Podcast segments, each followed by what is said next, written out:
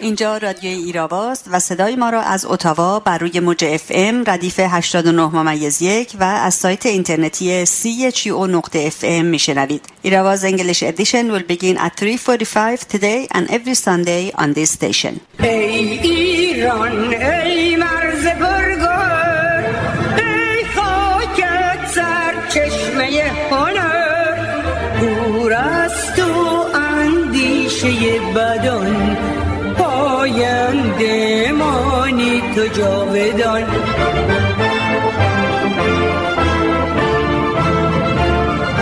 ای دشمن تو سنگ خار ایمنانم جان من فدای خاک باک میهنم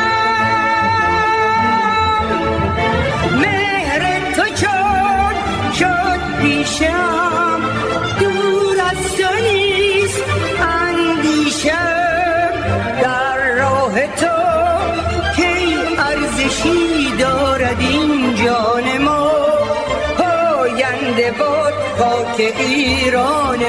آن زمان که بنهادم سر به پای آزادی دست خود ز جان شستم از برای آزادی در محیط طوفان‌زای ماهرانه در جنگ است ناخدای استبداد با خدای آزادی شیخ از آن کند اصرار بر خرابی احرار چون بقای خود بیند در فنای آزادی دامن محبت را گر کنی ز خون رنگین میتوان تو را گفتن پیشوای آزادی شاعر دهان دوخته فرخی یزدی با سلام و درود به شما شنوندگان گرامی رادیو ایراوا نرگس قفاری هستم و برنامه این هفته یک شنبه 21 مهر 1398 برابر با 13 اکتبر 2019 رو آغاز می‌کنیم.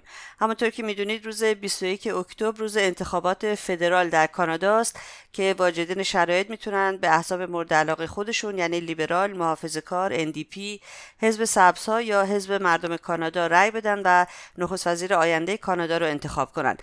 اما برای راحتی مردم که هم از شلوغی حوزه‌ها و منتظر موندن در صف‌ها جلوگیری بشه و هم مردم به کارهای روزانه‌شون برسن، کمیته انتخاباتی از روز 11 تا 14 اکتبر رو برای رأی دادن پیشاپیش یا ادوانس پولز برای واجدین شرایط رای قرار داده تا مردم بتونن به راحتی آرای خودشون رو به صندوق‌ها بریزن. یادمون نره که رای دادن توی کشورهای دموکراتیک یک وظیفه هست و آرای ما به حساب میان و ارزش دارن. حالا چه کسانی واجد شرایط رای دادن در کانادا هستند؟ کسانی که سیتیزن کانادا هستند، 18 سال به بالا دارند و با ارائه مدارک هویت و محل زندگی خودشون رو بتونن ثابت کنن. موفق باشید. ضمناً فردا دوشنبه روز شکرگزاری یا تانکسگیوین هست در کانادا. این روز رو هم به هموطنان مسیحی به ویژه تبریک میگم و امروز سالگرد درگذشت مرضیه شجاع هست. روح این زن شجاع شاد باد. در برنامه امروز رادیو ایراوا پس از تقویم تاریخ و نگاهی به مهمترین رویدادهای هفته میزبان خانم سهیلا دشتی خواهیم بود و با بخش انگلیسی برنامه رو به پایان میبریم. ابتدا تقویم تاریخ. روز 21 مهر برابر است با سالگرد درگذشت مرضیه بانوی هنر آواز ایران و عضو شورای ملی مقاومت ایران. مرضیه در سال 1303 در تهران متولد شد. پدر مردی فاضل و روحانی و مادر از خانواده کاملا اهل هنر بود که در بینشان مجسمه‌ساز، نقاش، مینیاتورساز، موسیقیدان و آوازخوان فراوان بودند. مشوق اصلی او در کار هنری نیز مادرش بود. اشرف سادات مرتضایی با نام مرضیه از 19 سالگی فعالیت هنری خود را آغاز کرد. مرضیه پس از صعود به بالاترین قله آواز ایران در حاکمیت آخوندها سکوت اختیار کرد و صدای همیشه پرغوغا و پرتوانش را برای 15 سال در سینه پنهان ساخت. وی که در روز 26 مرداد 1373 که چند هفته پیش از آن ایران را ترک کرده بود، با خانم مریم رجوی رئیس جمهور برگزیده شورای ملی مقاومت دیدار کرد و چندی بعد رسما به شورای ملی مقاومت ایران پیوست. مرضیه در روز 21 مهر 1389 به علت بیماری سرطان چند ماه پس از فوت دخترش هنگامه چشم از جهان فرو بست. محمد فرخی یزدی شاعر آزاده ایران در روز 25 مهر 1318 به شهادت رسید. محمد فرخی در سال 1264 در یزد و در یک خانواده متوسط به دنیا آمد. در اوایل جنبش مشروطیت فرخی با وجود دوری از تهران و سایر کانونهای جنبش مشروطه به دفاع از مشروطه برخاست. فرخی در زمان احمدشاه قاجار شعری درباره ظلم‌ها و فجایع حاکم وقت یزد ضیغم و دوله سرود و رفتارو را افشا کرد و به دستور حاکم یزد لبانش را دوختند و به زندانش انداختند. چند ماه بعد فرخی از زندان یزد گریخت و به تهران رفت. یک سال پس از روی کار آمدن رضاخان، فرخی توانست با مشکلات زیادی امتیاز روزنامه طوفان را بگیرد و در آن به دفاع از آزادی بپردازد. این روزنامه در عرض 7 سال 15 بار توقیف شد، اما فرخی هر بار با استفاده از روزنامه‌های دیگری همچون ستاره شهر، غیاب و پیکار مقالات خود را انتشار میداد. با اوج گرفتن دستگیری آزادیخواهان، فرخی ایران را ترک کرد، ولی در خارج از ایران هم به خاطر انتشار افکار آزادیخواهانه بر ضد استبداد و همچنین علیه استعمار انگلیس مورد تعقیب قرار گرفت و ناچار شد از بیراهه با پای برهنه به ایران بازگردد. فرخی به جرم شعرهایی که علیه رضا شاه سروده بود به 27 ماه حبس تعذیبی محکوم شد. سرانجام پس از 2 سال زندان و شکنجه، ماموران رضا شاه برای خاموش ساختن فرخی او را به بیمارستان شهربانی منتقل کردند و پزشکی به نام پزشک احمدی با آمپول هوا فرخی را به شهادت رساند. اینک توجه شما را به نگاهی به مهمترین رویدادهای هفته جلب می‌کنم.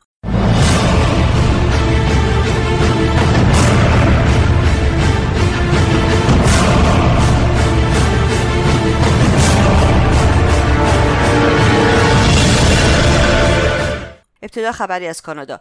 وزیر خارجه کانادا خانم کریستیا فریلند در توییتی روز گذشته خبر داد: بسیار خیالم راحت شد که بالاخره مریم مومبینی به کانادا و نزد خانواده‌اش برگشته است. خانم مریم مومبینی بیوه آقای کاووس سید امامی، فعال محیط زیست است که در ایران وزیر شکنجه به قدر رسید. خانم مومبینی توسط حکومت آخوندها به مدت 582 روز به گروگان گرفته و در حصر خانگی نگاه داشته شد تا بدین وسیله از دولت کانادا باج‌خواهی کند. رژیم ایران درباره ممنوعیت زنان به استادیوم‌های ورزشی مجبور به عقب نشینی شد. به نقل از سایت کمیسیون زنان شورای ملی مقاومت، دقیقاً 1 ماه پس از جان باختن سحر خدایاری، جمعیت کوچکی از زنان ایرانی که از روز پنجشنبه 18 مهر پس از 40 سال ممنوعیت برای اولین بار اجازه ورود به استادیوم آزادی را پیدا کردند، شعار دادند: دختر آبی جای تو خالی. سحر خدایاری یا دختر آبی در اعتراض به حکم 6 ماه زندان به خاطر ورود به استادیوم خود را به آتش کشید و جان باخت.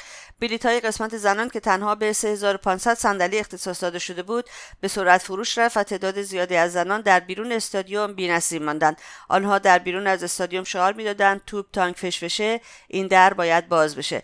از چند روز پیش از مسابقه ایران و کامبوج، آماده‌سازی‌های رژیم برای محدود کردن زنان، از جمله تعداد قابل توجهی از ماموران لباس شخصی و ماموران زن نیروی انتظامی که برای مراقبت‌های امنیتی تماشاچیان زن مستقر شده بودند، در کنار حصارکشی محل زنان در نظر گرفته شده بود.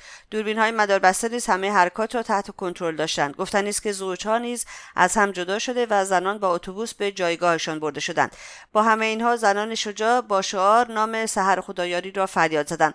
ماموران زن مدام به تماشاچیان زن هشدار می‌دادند که نام سحر را نبرند.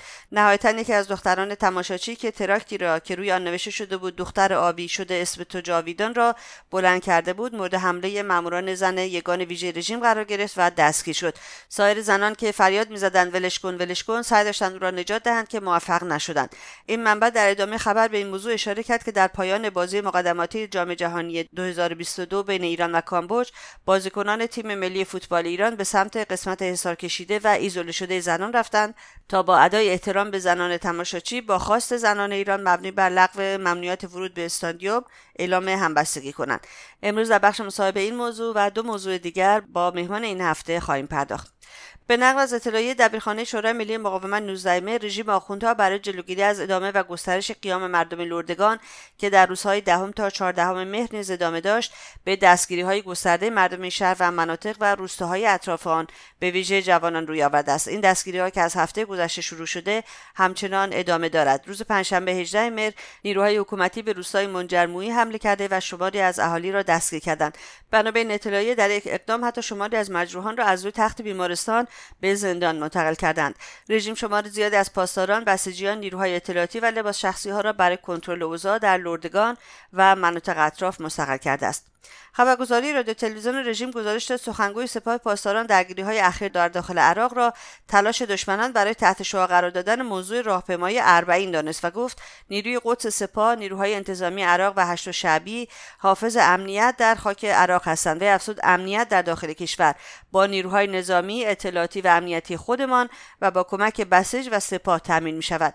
قیام مردم عراق علیه فساد اقتصادی و دخالت‌های رژیم ایران در کشورشان همچنان ادامه دارد. سایت همبستگی ملی نوشت در پی حملات ترکیه به مناطق کردشی در شمال سوریه و بی‌نتیجه ماندن اجلاس شورای امنیت ملل متحد در این باره، اجلاس فوق‌العاده وزرای خارجه عرب در قاهره کار خود را آغاز کرد. همزمان محکومیت‌های بین‌المللی و اعتراضات مردم کرد و جوامع کردی در کشورهای مختلف علیه حملات ترکیه جریان دارد. وزیر خزانه‌داری آمریکا اعلام کرد در صورت صدور فرمان اجرایی توسط رئیس جمهور این کشور، تحریم‌ها علیه ترکیه بسیار شدید خواهد بود.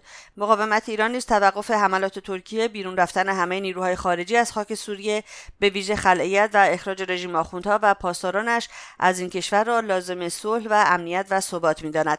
این بود نگاهی به مهمترین رویدادهای هفته. برای دسترسی به پادکست برنامه‌های ایراوا به وبسایت ما radioirava.com مراجعه بفرمایید و رادیو ایراوا رو هم در سایت‌های اجتماعی یوتیوب، فیسبوک، توییتر، ویمیو، تلگرام، پینترست و اینستاگرام دنبال کنید. لطفاً ایستگاه رادیویی CHUO رو هم در توییتر و فیسبوک دنبال کنید.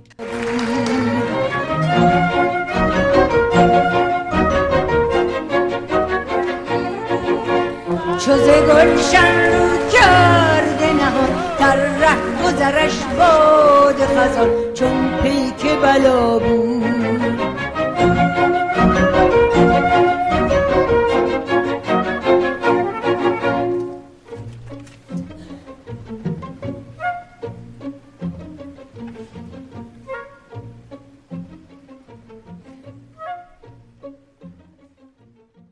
خروج نیروهای آمریکایی از سوریه و حمله نیروهای نظامی ترکیه به کردهای این کشور در شمال سوریه به خبر شماره 1 جهان تبدیل شده، همونطور که میدونید، و به نظر میرسه که اخبار قیام مردم عراق و مردم لردگان ایران در غبار غلیظ مه فرو رفته باشه.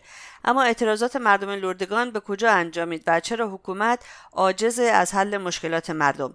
قیام مردم عراق چه تأثیری بر وضعیت رژیم خواهد داشت و آیا ورود زنان به ورزشگاه آزادی یک پیروزی به حساب میاد؟ سوالاتی رو در همین رابطه تهیه کردم که امروز خدمت خانم سهیلا دشتی، آموزگار، نویسنده و فعال سیاسی مطرح میکنم. سلام میکنم خدمتتون خانم دشتی، خیلی ممنونم که برای این گفتگو وقت باز کردین. حالتون خوبه خانم دشتی؟ خیلی ممنون. سلام از من و سلام با همه شنوندگانتون هر جا که هستن.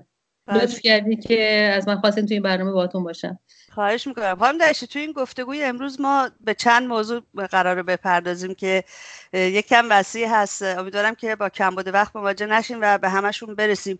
اجازه بده از لردگان شروع کنیم. خوبه؟ خواهش میکنم، بفرمایید. میخوام ازتون بپرسم اعتراضات مردم لردگان بالاخره به کجا انجامید؟ ولی یادآوری بکنید که اصولا چرا مردم لردگان دست به اعتراضات گسترده‌شون زدن. اول که تصحیح کنم که لردگان مرکز به اصطلاح شهرستانه و اتفاقاتی که افتاده توی روستای چنار محمود لردگان هست. یعنی یه روستایی که 1800 نفر جمعیت داره، 1800 نفر اگر روی خانوار 5 نفر قسمت کنیم یعنی 600 شاید خانوار، یعنی خیلی کوچیکه به نسبت جمعیت 80 میلیونی ایران که بر اساس آماری که اخیراً آمده بیرون وزارت بهداشت رژیم داده 240 نفر معتاد هستن توی این روستا. از نظر جغرافیایی خیلی محدود و بسته است، به هر حال که نه به دریا راه داره، توی استان چهارمحال بختیاریه و من واقعا موقع که داشتم اینا رو نگاه می‌کردم عمق فاجعه اعتیاد در ایران خیلی خیلی بیشتر از اون چیزی که ما تصورش می‌کنیم. یعنی اگه آدم برگرده نگاه کنه به زمانی که خودش بود توی دهات برفرض یا آشنایی که داشتیم یا می‌رفتیم می‌دیدیم، حالا در یک حدی قلیون کشیدن عادی بود ولی سیگار کشیدن، به خصوص سیگار کشیدن زن‌ها یا این که استفاده از چیزهای دیگه خیلی خیلی عجیب و غریب به نظر می‌رسید. با این جمعیت خیلی عجیبه، خیلی وحشتناکه. اصلا افت شخصیتی بود خانم دشتی. اگر یک نفر به تریاک حتی اعتیاد داشت خیلی مخفیانه می‌کشید، جلوی همه کس منقل پهنه می‌کرد و خیلی مخفی کاری میشد در این رابطه، ولی الان متاسفانه خبرایی که از ایران میرسه برعکس این رو نشون میده. میگم یعنی ما موقع که بحث این اتفاقاتی که توی چنار محمود و طبعا به خود شهرستان لردگان و فرمانداریش رسید افتاد، از یک بخشی حالا اعتراضاتشون میشه راجبش صحبت کرد، ولی نبود امکانات بهداشتی و نبودن اطلاعات، عدم رسیدگی به خواستهای مردم فاجعه باره، واقعا فاجعه باره. من اصلا نمیدونم اگه آدم بخواد ایران رو توی یک چجوری براتون بگم یه قاب تصویری بذاره چقدر یک کار به اصطلاح کلاژ بهش میگن که عکسای مختلفو کنار هم میذارن. من نمیفهمم توی ایران چند میلیون فاجعه باید باشه که یه عده به خودشون بیان و اصلا واقعا ابعادش خیلی عمیق‌تر از اون چیزیه که ما تصور میکنیم حتی تصور میکنیم.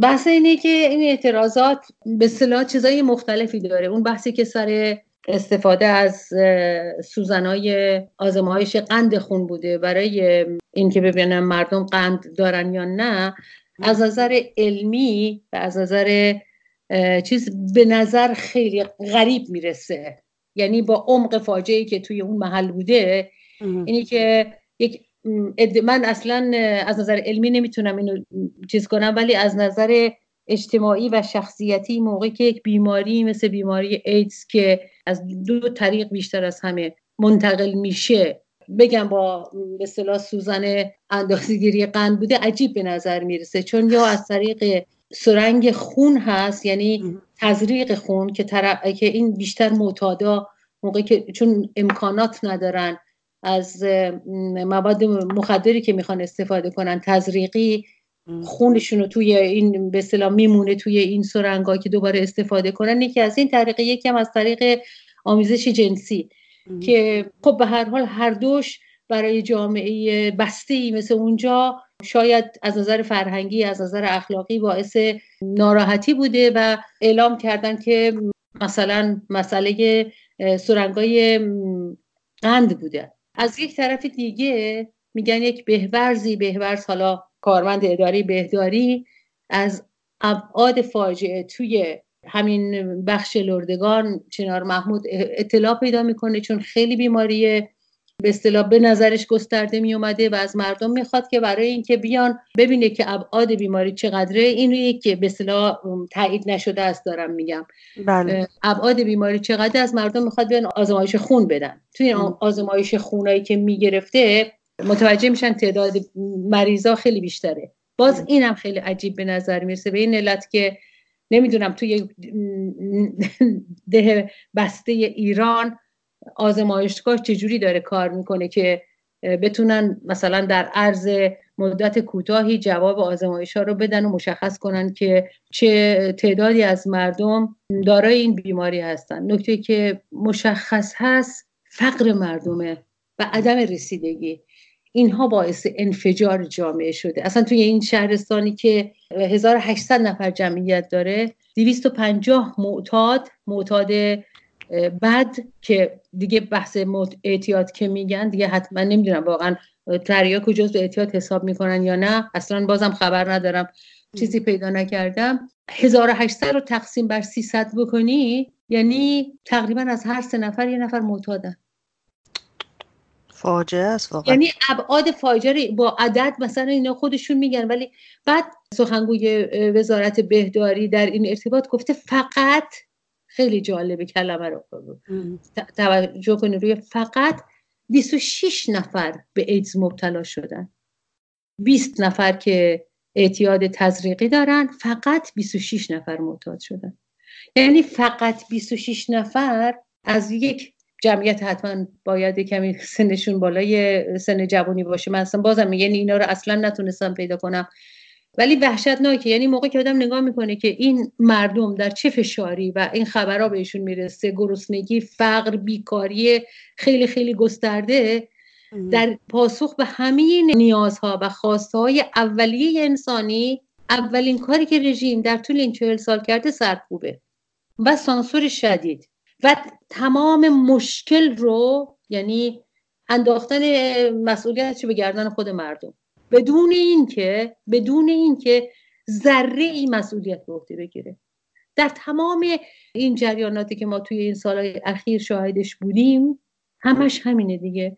شما تمام به اصطلاح سرشماری که سال 95 بازم آمار رژیم هست توی استان و 4 محل بختیاری صورت گرفته، جمعیت لردگان نزدیک به 50,000 نفره.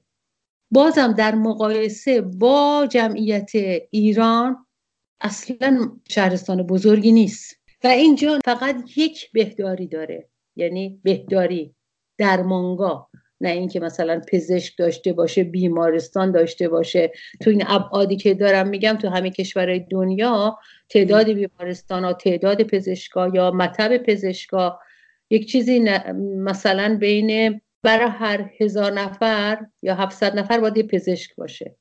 حالا این را هیچ کدوم نداره. درمانگاه داره، درمانگاه هم دکتر توش نیست، بهورزه.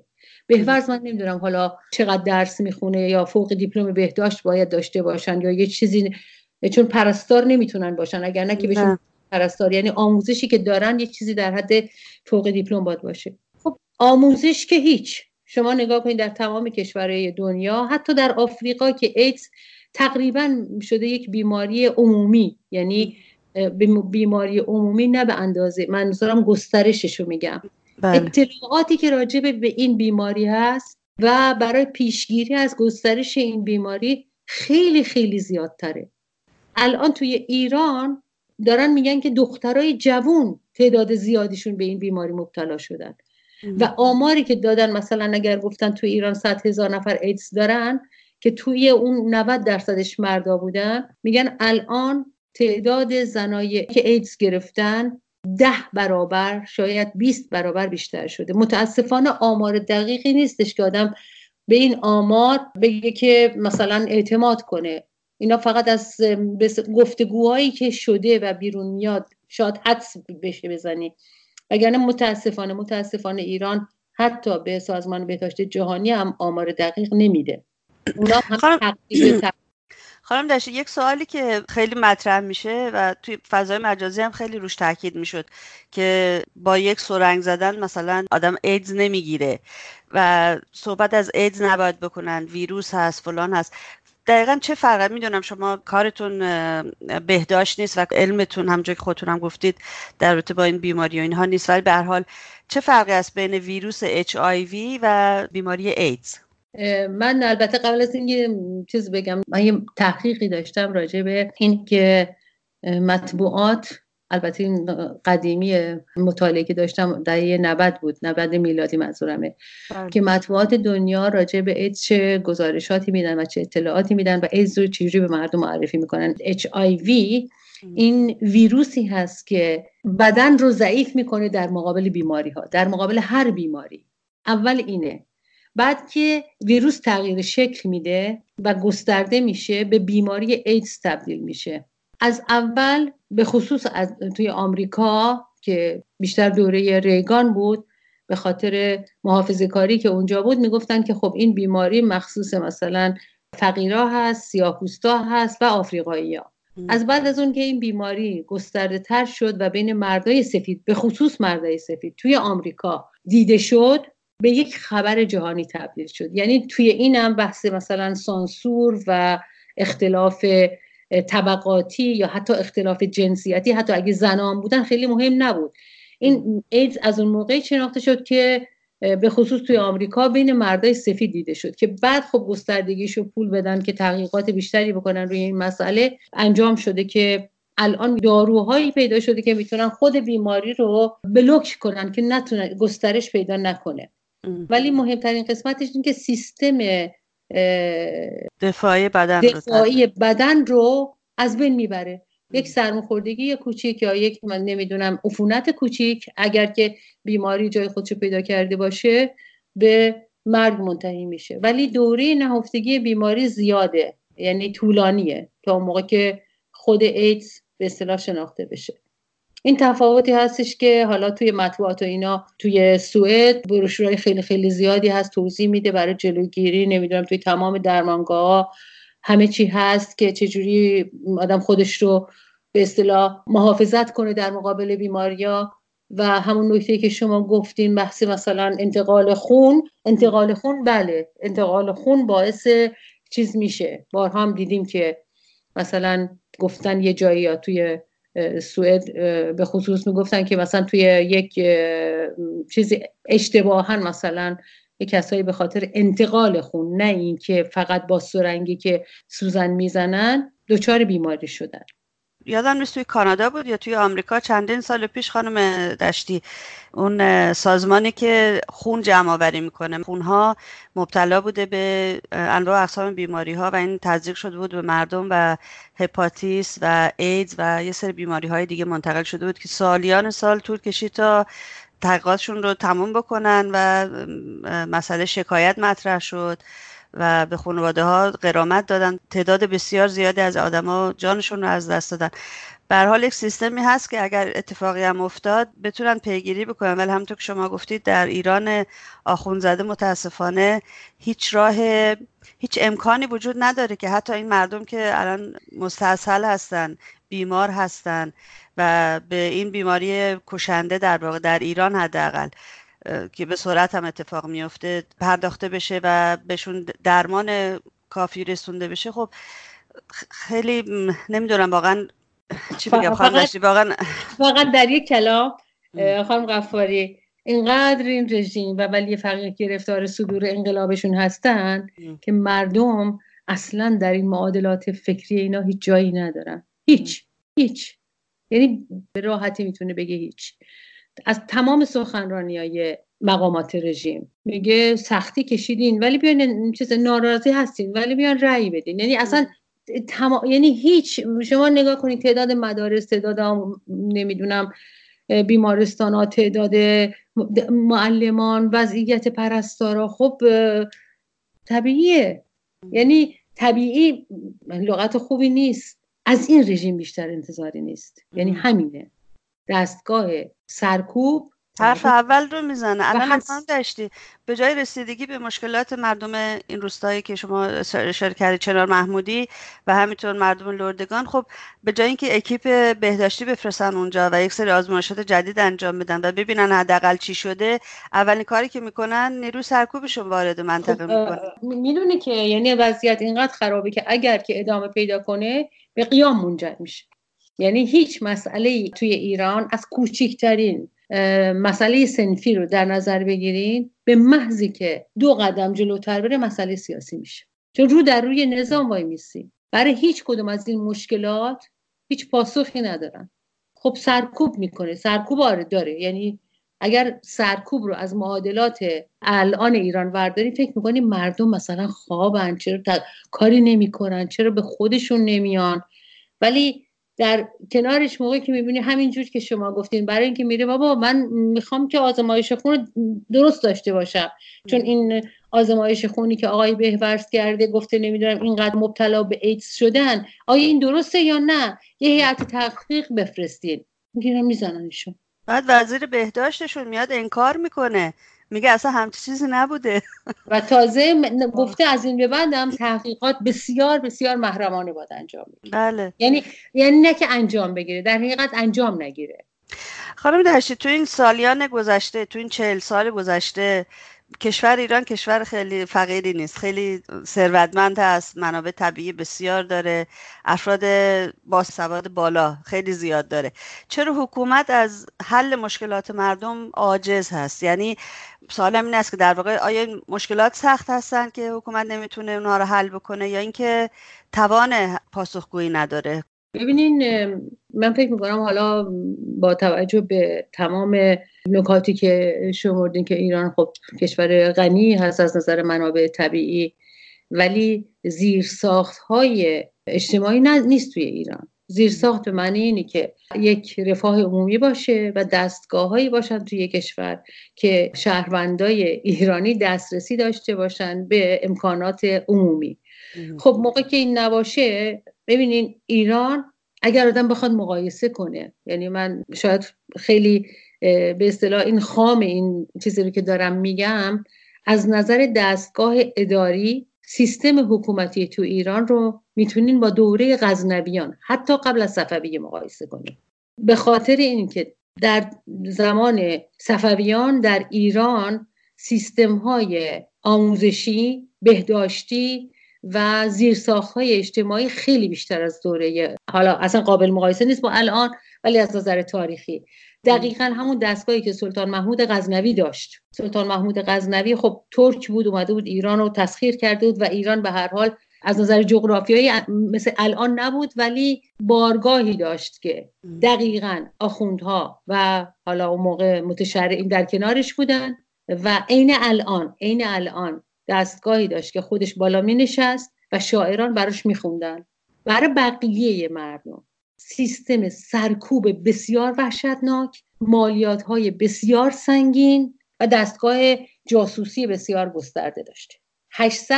800-900 سال پیشو دارم میگم. موقعی که ما میگن که این رژیم به این دوران تعلق نداره، حتی اگر به اون دورانم مقایسش کنی، میگم خامه من دارم روش کار میکنم، ولی حتی با اون دورانم مقایسش کنی، از دستگاه سلطان محمود غزنوی عقب‌تره.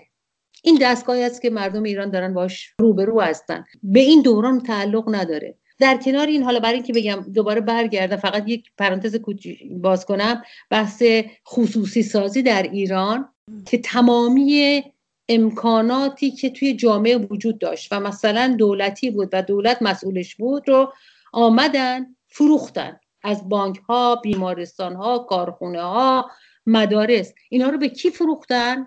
به سپاه فروختن. مشخصا ممکن بود به خود سپاه پاسداران نباشه، ولی تو یه زنجیره دیگه به سپاه میرسید. تمام، حالا بهشون میگن آقازاده، ژن برتر، تمامی این دستگاه فقط و فقط بر اساس خدماتی نبود، بر اساس چپاول درست شد. موقعی که میگن 400 میلیارد دلار سالانه پول از ایران میره بیرون، شما نگاه کنین اونایی که ببین سرمایه داری تو هر کشوری که سرمایه هست، سرمایه دار در مقابل تولیدی که داره خدمات میخواد ماشین درست کنه، میخواد بهترین ماشین رو درست کنه که مردم بیشتر بخرن، میخواد آموزش بده، دانشگاه ها هستن که باید پول بدی بری توش، میگه من میخوام نیروی تربیت کنم که فردا بتونه کارخونه‌های منو راه بندازه، یا پزشکی تربیت کنم که بتونین دستگاه رو استفاده کنه. خب ایران اصلا هیچ، یعنی تو این مقوله ها جا نمیگیره. اگر که بگیم سیستم اقتصادی ایران چجوریه، یک سیستم بیمار تجارتی پولی، نه تجارتی سرمایه، که هر کسی از سرمایه مردم، پولی که از مردم گرفته میبره، هیچ پاسخگو هم نیست. دستگاه قضایی مملکت هم در خدمت ولی فقیه، هیچ کس هم مسئول پاسخگویی نیست. این آقای نمیدونم فلانی با 100 میلیون فرار کرد، اون با 200 میلیارد فرار کرد، اون با 400 میلیارد نمیدونم فرار کرد، هیچ کس هم جواب نیست. خب این کشور ساخته نخواهد شد. واقعیت اینه که مثلا شما بگید در دستگاه قضایی برم شکایت کنم، بگیرم که آقا این مدرسه‌ای که بچه من میره توش نمیدونم اینقدر پول گرفتن، هیچ درس هم مثلا نمیدن یا فلان هم نمیکنن، اصلا اون موقع سیستم وجود نداره. ولی اگر بگن که این بچه تو مدرسه بر فرض اطلاعیه داده یا راجع به رژیم حرف زده، مامان باباشو باید میشه. بله، یعنی دستگاه سرکوبه. عین میگم که این دوران غزنویه، جاسوسا نمیدونم چشم و گوشه ها اینا همه جا هستن. مثلا دقیقاً همینجوره. خانم دشتی اجازه بدین این بحث رو ببندیم و برسیم به قیام مردم عراق. میتونین کمی در این رابطه برامون توضیح بدین لطفاً؟ قیام مردم عراق به نظر من یک دقیقاً همون چیزی که توی ایران هست، یعنی دزدی، فساد گسترده، بیکاری، همه اینا از عواقب یک حکومت دولت دیکتاتوری هست که اول از همه چیز رو برای خودش میخواد و مردم رو محروم میکنه. این محرومیت خب باعث میشه که گرسنگی، فقر، همه اینا باعث نارضایتی میشه و این نارضایتی موقعی که جواب پیدا نکنه خب به شورش و قیام میرسه. خبرنگار سوئدی که از روزهای اول از اونجا گزارش میداد میگفت خیلی عجیبه که این تظاهرات و این قیام‌های گسترده توی استانهای نشین صورت گرفته و به خصوص اینه که معمولا توی عراق به خاطر گرمای خیلی زیاد تابستونا مردم اعتراض میکردن و الان اونجوری نیست. الان اصلا مثلا فکر میکردن که از سر گذروندن، یعنی میگفت پریودی دستگاه حکومتی عراق نیروهاشو توی شهرهای مختلف داره، الان غیر منتظره بوده براشون، باورشون نمیشد که توی همچین چیزی یه دفعه آدما بریزن بیرون. یعنی اون موقع که برفرض میگم شاید 10-15 سال پیش، موقعی که سازمان مجاهدین، شورای ملی مقاومت میگفت که بابا عراق رو داره ایران میبلعه، خب همه میگفتن نه مثلا حالا آمریکا اونجا هست، حالا فلان اونجا هست. و خب دقیقاً چیزی که رژیم میخواد که توی عراق، یعنی خود علم‌الهدی گفت اگه یادتون باشه گفت سه چهار هفته پیش بود که بحث حمله نظامی به ایران که قرار حمله کنن و بحث پهپادها بود و فلان اینا، گفتش که اصلا نمیفهمم چرا اینا نمیفهمن عراق ایرانه، لبنان ایرانه، یمن ایرانه. توی خطبه نماز جمعهش گفت. پس اتفاقاتی هم که تو اون کشورها میفته دقیقاً ناشی از وضعیتی است که رژیم ایران به وجود آورده. یعنی دقیقاً همون دستگاه حکومتی که داره توی عراق میخواد پیاده کنه که هنوز کاملاً نتونسته، یک دستگاهی مثلا بسیج مردمی یا سپاه پاسداران که هشت الشعبی بهش میگن رو اینو توی همه جا گسترده کنه.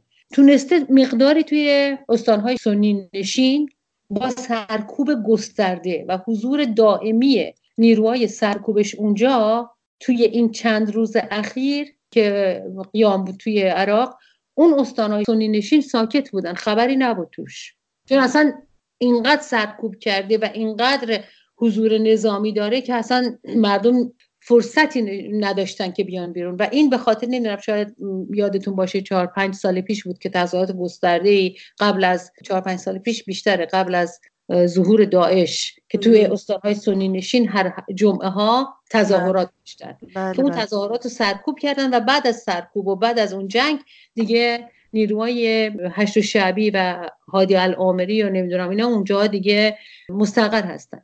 خوبی این داستان و نکته قابل توجهش اینه که توی استان‌های شیعه نشین، همون استان‌هایی که استان‌های جنوبی عراق و استان‌هایی که رژیم همیشه خیلی داد میزد که اینا مردم شیعه عراق ما رو میخوان و نمیدونم ولی فقیه مسلمین جهان، از همون جاها مردم اومدن بیرون. بعضی وقتا آدم فکر میکنه که اگر که ایران مثلا خراب شده ویران شده اینا میرن عراق آباد میکنن مثلا چون میخوان حکومت کنن. نه، دقیقاً همون سیستم حکومتی که توی ایران هست تو عراق هم ایجاد میکنه.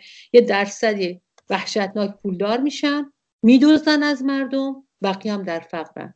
اون بیمارستانی هم که درست میکنه یا مدرسه هم که درست میکنه برای همون درصده است، نه برای مردم عادی. خانم داشتی، ولی رسانه‌های حکومتی و من از دهن خود حسن روحانی هم شنیدم که میگن مشکلات مردم عراق از زمان صدام حسین بوده، هنوزم بوده، همون مشکلات هست. و راست میگه این همون مشکلاتی که از دوره شاه بوده تو ایران مونده، 40 ساله نتونستن درستش کنن. خیلی حرفاشون درسته اینا. مثلا چیش از دوره صدام مونده؟ دوره صدام، البته بحث صدام یک حکومتی داشت، حکومت غیر مذهبی. تنها منطقه‌ای از مناطق کردستان، حالا ایران، ترکیه، عراق و سوریه که کتاب‌ها به زبان کردی نوشته می‌شد و دانشگاه به زبان کردی تدریس می‌شد، از نظر حقوق خلق‌ها میگم، توی عراق بود. شیعه ها، سنی ها همه با هم با مسالمت آمیز زندگی میکردن. ازدواجای شیعه و سنی، اصلا بحث مذهب اینجا نبود که این شیعه از اون سنیه، اون مسیحیه، اون ایزدیه. از نظر به کشاورزی اصلا بحث، بله. یک نکته رو قبل از اینکه وضعیت اقتصادی رو نگاه کنی، صدام یه آدم خودمحوری بود، آزادی سیاسی به مردم نمیداد. وضعیت اقتصادی، اجتماعی و زندگی مردم خیلی بهتر از الان بود، میشه با دوره شاه مقایسش کرد. حالا اون بحث دانشگاه ها، استادای دانشگاهی که به اصطلاح دانشگاه بغداد و دانشگاهی که توی عراق از بهترین دانشگاه ها بودن. بعضی از رشته‌های تحصیلی که توی عراق بود مثل تاریخ، مثل حفاظت از آثار باستانی، از بالاترین رشته‌های دانشگاهی دنیا بودن. تحصیلات مجانی برای مردم، دانشگاه مجانی. خب میگن اینا از دوره، یعنی چی؟ یعنی جاده سازی و اینا. میگم دقیقاً همین چیزی که حالا بگه که مثلا دوره رفسنجانی مگه نمیگفتن اینا رو؟ همیشه به ما گفتن که اگر حالا مثلا مدرسه تو ایران نیست، تقصیر رضا پهلویه. شما پس 40 سال چه کار کردیم؟ 2003 صدام سرنگون شده، الان 16 سال گذشته. چقدر وقت هم هست که شما تو عراقین دارین آباد میکنین، چرا نتونستین؟ اصلا به روحانی چه مربوطه که راجع به عراق نظر بده اگه مسائل داخلیه؟ به محض یکی راجع به ایران حرف زدن میگن مسائل داخلیه. آره دقیقاً. خب میگه عراق مال خودمونه دیگه، مگه نه؟ خب همون دیگه، چون عراق مال خودتونه پس خرابش هم گردن شماست، به صدام مربوط نیست. خب خرابیاشو که به گردن نمیگیرن، مثل ایران. خرابیا ایران هیچ وقت گردن نمیگیرن که. یعنی کشوری که جووناش میان و با خب به هر حال وطنشون رو دوست دارن. شوخی نیست. حالا اون بحث عشق به وطن و دوست داشتن وطن، موقعی که میبینه ایرانی پاسدار ایرانی بدون هیچ محدودیتی مواد مخدر وارد میکنه، دوستای عراقی من اینجا میگن مثلا توی دوره صدام یک دونه معتاد ما نمیدیدیم، میگه فقط خیابونا پره، فحشا توی عراق بیداد میکنه. خب به هر حال هنوز تا هنوز این چیزی که رژیم رو آزار میده نتونسته دستگاه سرکوبش رو یک سره بکنه توی عراق که بکنتش مثل ایران، یعنی همه نیروها رو حذف کنه. توی عراق هنوز این به اصطلاح مردم تونستن بیان بیرون که متاسفانه حالا نمیدونم با این همه کشته‌ای که دادن ولی هنوز بیرون هستن. دقیقاً هنوز بیرون هستن. درسته. خانم دشتی، فکر می‌کنین قیام مردم عراق چه تأثیری داره روی وضعیت رژیمی که میگه عراق مال ما هست و آخوندها دقیقاً چه موضعی گرفتن در رابطه با قیام مردم عراق؟ خامنه‌ای یه روزای اول من فکر می‌کنم یادم نمیاد دقیقاً، ولی یادم میاد که یعنی تنها چیزی که یادم میاد چون حرفی نزد یادم میاد سکوت کرده بود از بس کم حرفه. آره نه، چون خیلی براشون سنگین تموم شده، خیلی سنگین تموم شده. یعنی اینکه همین موازات رویارویی مردم با حکومت عراق در نهایت در مقابل رژیم ایرانه. شعارهای مردم اینو نشون میداد. اونقدری که فوش به قاسم سلیمانی میدادن و مرگ بر نمیدونم ایران بره و گورتو گم کن بود، اصلا راجع به هادی آمری یا عادل عبدالمهدی نبود که نخست وزیرشونه. با کفش عکسای خمینی رو می‌زدن. با کفش یعنی پرچم رژیم رو می‌سوزوندن و با کفش تو سر و صورت ایادی رژیم می‌زدن و می‌گفتن مثلا قاسم سلیمانی فرار کرد یا تمام اینا. یعنی دقیقاً رویاروییشون با خامنه‌ای و با دستگاه ولایت فقیه، چون می‌بینن مردم اینو. و بازم نکته جالبش اینه که حتی با اون جنگ‌های مذهبی که می‌خواست تو عراق را بندازه که شیعه ها رو مقابل سنی ها نگه داره و خودش رو نماینده مردم شیعه عراق حساب کنه، همین شیعه ها مقابلش وایسادن. امروز هم یه خبرایی بود، حالا نمیدونم باز چقدر این خبرها صحت داشته باشه یا نه، که مردم عراق اتوبوس نمیدن به زائرای ایرانی که رفتن برای مراسم اربعین. خب رژیم همیشه توی این سال‌ها از احساسات مذهبی مردم سوء استفاده کرده دیگه. بیشتری افرادی که میفرسته اونجا مامورای بسیجی هستن. طبعا این حداقل اگر یه عده سالهای قبل میرفتن به خاطر عزاداری، امسال طبعا که باید بیشتر نفرات خودش باشن، چون شرایطی جوری که نمیتونه ریسک کنه. البته سرکوب کرد تظاهراتو، ولی ادامه خواهد داشت، چون اینا چیزی نیستش که بتونن موزل مردم رو با تغییر چند تا وزیر توی کابینه از بین ببرن.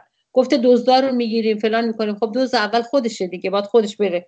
اگه موقعی که خودش نره، منظورم عادل عبدالمهدیه، اگه نره خب یعنی همون سیستم ادامه خواهد داشت. در نتیجه مردم ممکنه یک نکته جالبی که هست، نمیدونم حالا چیز این موضع رهبران مذهبی عراقه که همه از شیعه ها از مردم حمایت کردن، در نتیجه از نظر مذهبی مردم عراق شیعه ها تا اونجا که باز من خبر دارم مذهبی ترن.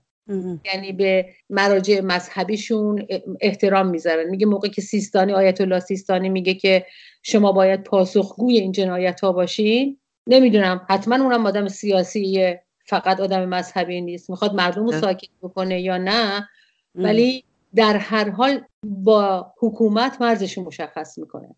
اینم بحث عراق البته ادامه داره، ولی خب به دلیل مزوریت زمانی خانم دشتی مجبوریم برگردیم به مسئله ایران. من تا شما رو توی این برنامه دارم دلم نیامد حقیقتا از شکست رژیم در زمینه ورود زنان به ورزشگاه ایران با هم صحبتی نداشته باشیم. میخواستم نظرتون رو به عنوان یک زن ایرانی بدونم خانم دشتی، و اینکه آیا ورود زنان به استادیوم های ورزشی پیروزی براشون به حساب میاد یا اینکه نه؟ این سوالا آدم با بله یا نه جواب بده خب سخته.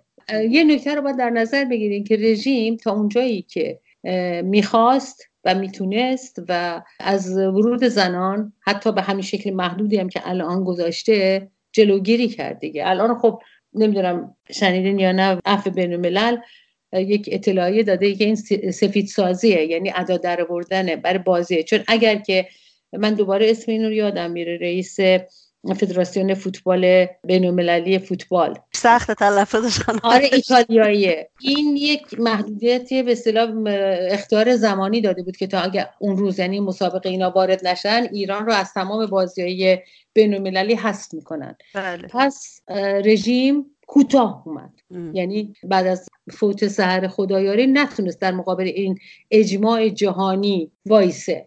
گفته که اگر که نمیدونم برین استادیوم چایی به شوهراتون نمیتونین بدین و نمیدونم از این آیت الله اینو گفت اون آیت الله اونو گفت، هیچ کدوم از اینا کافی نبود براشون. دیگه مجبور شدن که بیان مثلا، خب دردناکه، میگیم آزادیه، میگیم مثلا یک پیروزی شاید، ولی موقع که آدم میبینه مثلا یه قفسی درست میکنن 100,000 نفر اون استادیوم جا داره، بعد میاد مثلا درصدشو در نظر بگیری 4,500 تا نمیدونم چقدر صندلی به زنا میدن، بعد دورشو حصار میکشن، بعد توی اونا 800 تا 900 تا از ببینین یعنی 1/4 دوباره زنای بسیجی رو میبرن تو مسابقه فوتبال. من عکسشو دیدم واقعا آدم میگه که نمیدونم چه لغتی استفاده کنم. مثلا اونجا داره دعا میخونه، یه کتاب گرفته دستش، حالا نمیدونم قرآن نمیدونم چی داره میخونه.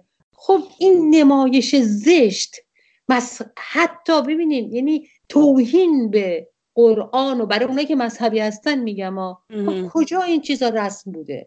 بله خب حرفشون رو زدن بالاخره خانم دشتی، بالاخره اسم آوردن از سحر خدایاری، دختر آبی آوردن، اون دختر که بنر سحر خدایاری شده نام تو جاویدان فکر کنم هم چیزی بود نوشته بود.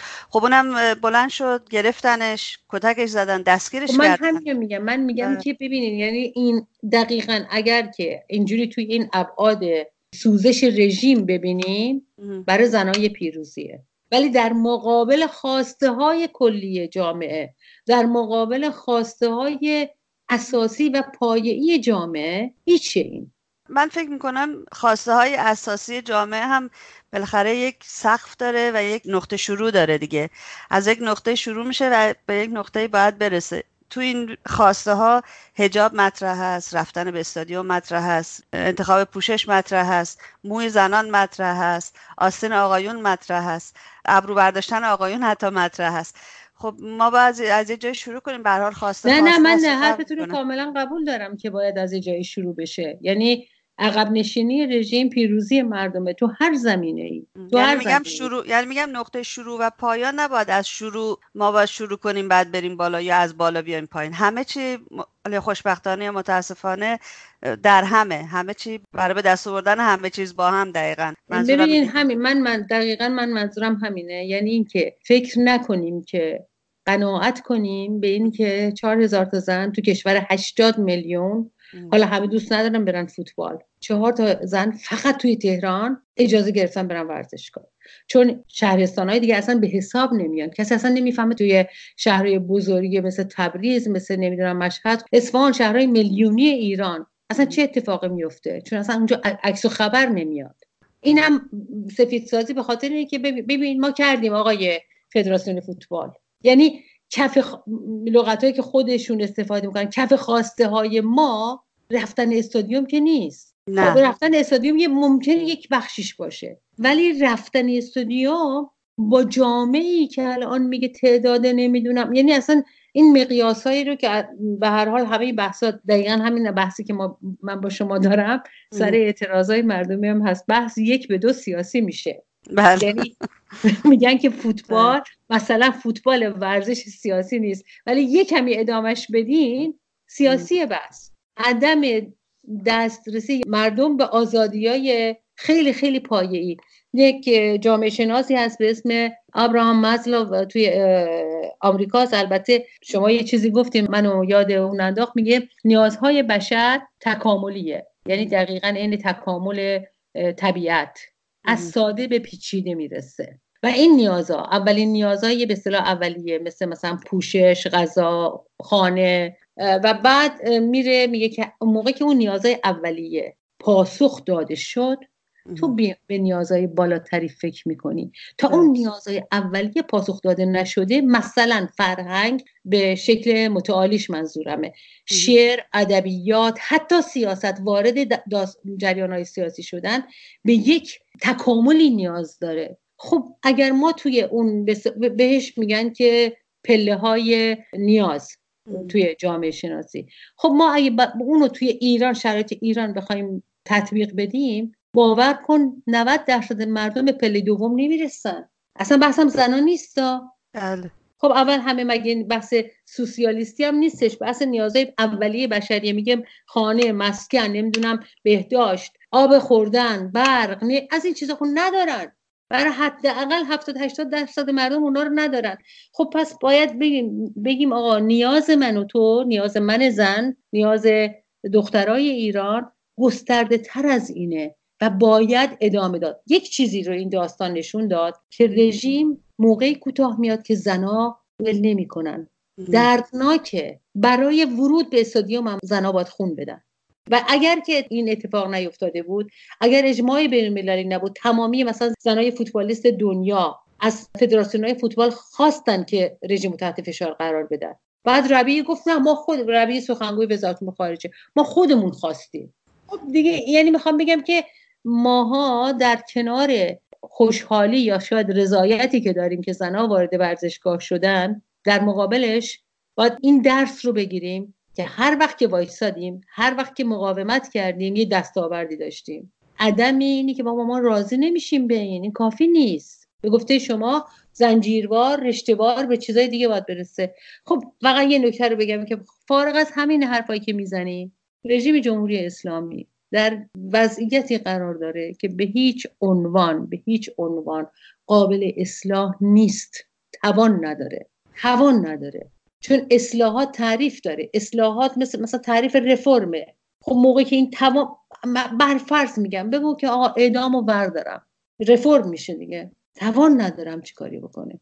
بیرون از ورزشگاه خانم داشتی، حالا نکترم بگم، زنانی رو که راه نداده بودن، یعنی بلیت نداشتن به اندازه کافی، حتی بلیت در اختیار زنان نگذاشته بودن و اومده بودن پشت در مونده بودن، شعارشون خیلی جالب بود، میگفتن توپ تانگ فش بشه، این در باید باز بشه و خیلی خوشم، یعنی همونه که شما میگین دیگه، سیاسی میشه دیگه، یعنی که داری من سرکوب میکنه. دقیقاً. و ادامه داره این خواسته ها، با نشوندن چند نفر اونجا خاتمه پیدا نمیکنه و اگه در رو باز نکنن در مسابقات بعدی، باز هم همون آش هست و همون کاسه، یه عده میاد. ممکن هم هست و امیدوارم که اینطور باشه که آقایون هم در حمایت از خانم ها بیان و به تظاهرات حتی کشیده بشه، که این هم یکی از مشکلات رژیم هست که همیشه ازش وحشت داشته.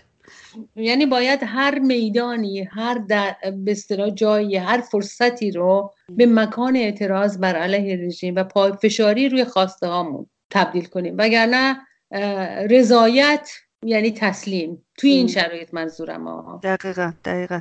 ولی من با بایکوت کردن چیز هم مخالف هستم، چون یه عده میگفتن که حالا که زنان رو راه نمیدن ورزشگاه، خب آقایون هم نرن. ولی بعد از خودسوزی سحر خدایاری چرا نرن اونجا و شعار ندن و رفتن اونجا و برای سحر شعر خوندن آقایون. و منظورم نیست که نمیدونم بایکوت کردن اصلا معنی نداره، چون نهایتاً یعنی سکوت هست.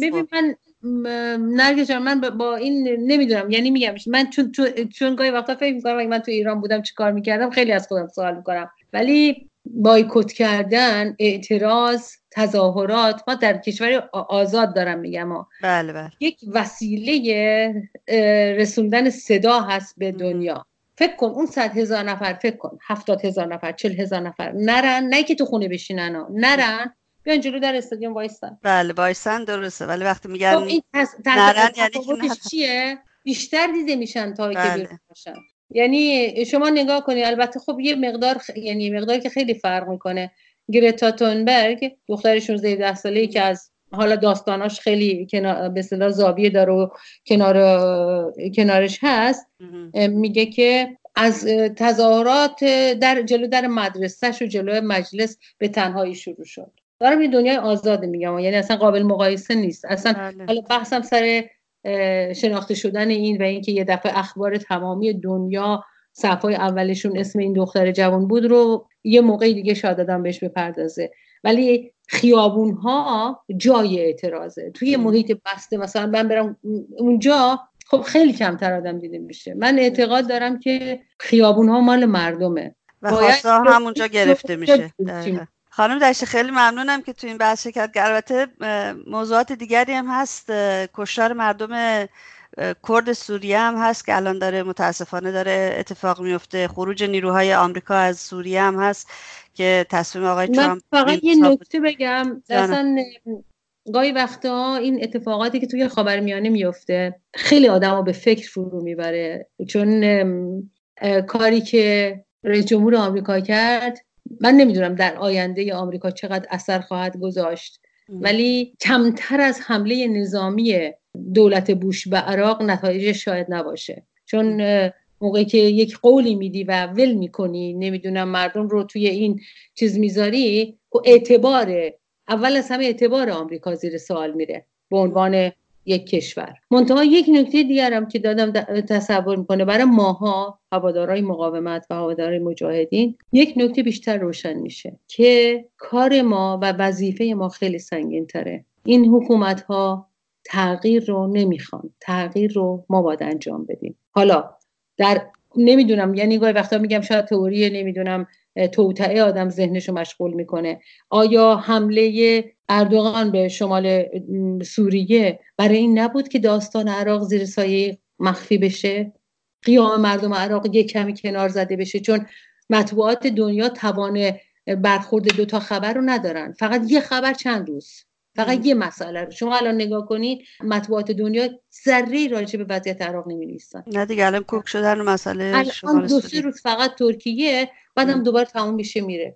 متاسفانه. همین جوری هم که میشه که منم چون دسترسی به اخبار و اطلاعاتم از طریق همین چیزا ممکنه باشه، منم داستان عراقو فراموش کنم. معنی نوعی رو میگم توی جامعه.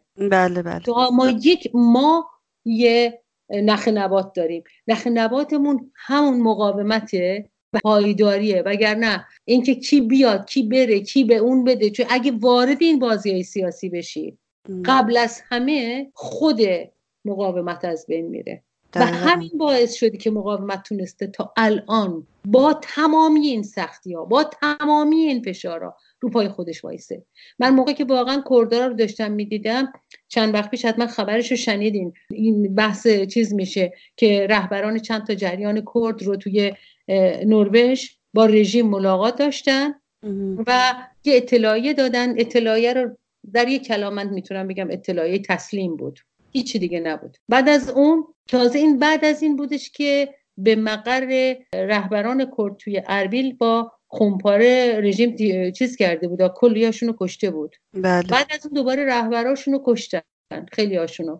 خب حالا بحث رهبری برای مردم کردستان کجا هستن اینا؟ اون جایی که رهبر باید مستقل باشه و وابسته به نیروی خارجی نباشه متاسفانه نبودن. حالا باید التماس کنن به یک نیروی دیگه و متاسفانه الان اینجوریه. ولی از یک نظر برای ما باعث دلگرمیه که ما نیروی داریم که روی پای خودش وایساده، متکی به نیروی مردمه، حرف مردم ایرانو داره میزنه، بهاش رو سنگین میپردازه، نه اینکه مجانی میخواد اینا رو به دست بیاره، پاش وای میسه و این خودش خیلی خیلی ارزش و اعتبار داره. هر کسی با بهش زدن تو این سالا نتونستن، یعنی واقعیت الان صحنه رو که آدم میبینه باز برمیگرده به مقاومت ایران، به جز تعریف و به جز اینی که حمایت کنی از خواسته هاشون که خواسته های مردم ایرانه، برای من به شخصه چیز دیگه نمیمونه. درسته، با حرفاتون موافقم و امیدوارم که مقاومت ایران با کمک مردم ایران دست در دست هم بتونن این ریشه سرطانی رو از ایران و منطقه برای همیشه بکنن. خانم دشتی شبتون بخیر، خیلی ممنونم که خواهش میکنم دوست کردین، روز شما بخیر. آنچه شنیدید گفتگوی رادیو ایراوا بود با خانم دشتی. پادکست برنامه‌های ایراوا مثل همیشه در سایت ما radioirava.com و شبکه‌های اجتماعی موجود هست. از اینکه ما رو تا این لحظه همراهی کردید ازتون بسیار متشکرم و توجهتون رو به بخش انگلیسی ایراوا جلب می‌کنم. روز و شب شما بخیر و زنده باد آزادی و همینطور روز شکرگزاری یا تانکسگیوین مبارک باد. Good afternoon, my name is Narges Ghafari and you're listening to Radio Irava on CHUO 89.1 FM and CHUO.FM in Arwa. Today is October 13, 2019. As you already know, on October 21st, Canadians will go to the polling stations to cast their ballots to choose Canada's next Prime Minister from their favourite parties, Liberals, Conservatives, NDP, Greens or People's Party of Canada. Starting October 11 till October 14, eligible voters have been given the chance to vote early. Good luck. Also, tomorrow, Monday, is Thanksgiving in Canada. Happy Thanksgiving in advance. According to the Women Committee of the Iranian Resistance, NCRI, National Council of Resistance of Iran, exactly 1 month after Sahar Khudayari lost her life in self-immolation, limited numbers of Iranian women allowed into Tehran's Azadi Stadium after a 4-year ban on Thursday, October 10, were shouting, "Blue Girl, wish you were here." Sahar Khudayari, known as Blue Girl, set herself on fire for a 6-month prison sentence for entering the stadium. Despite the demand and the size of the stadium, which remained largely empty, Iranian officials made little effort to increase the allotment for women. Another group of women were also allowed into Azadi Stadium. Hundreds of female state security forces stood guard to watch over the female spectators. A considerable number of plainclothes agents were also present among the female spectators. A closed-circuit camera kept all their movement under tight control. During this match, a young woman who raised a banner that read, "Blue Girl, your name is eternal," was arrested despite efforts by other women to save her. For more news regarding Iran, please visit radioirava.com or go to chuo.fm and follow the links to our website. And that's it for this edition of Radio Irava, and thank you very much for being with us. Be sure to tune in to Irava next Sunday at 3 p.m. our local time right here, chuo.fm and CHUO 89.1 FM. Till then, goodbye and bedrood, and as always, long live freedom. Have a great and wonderful Thanksgiving.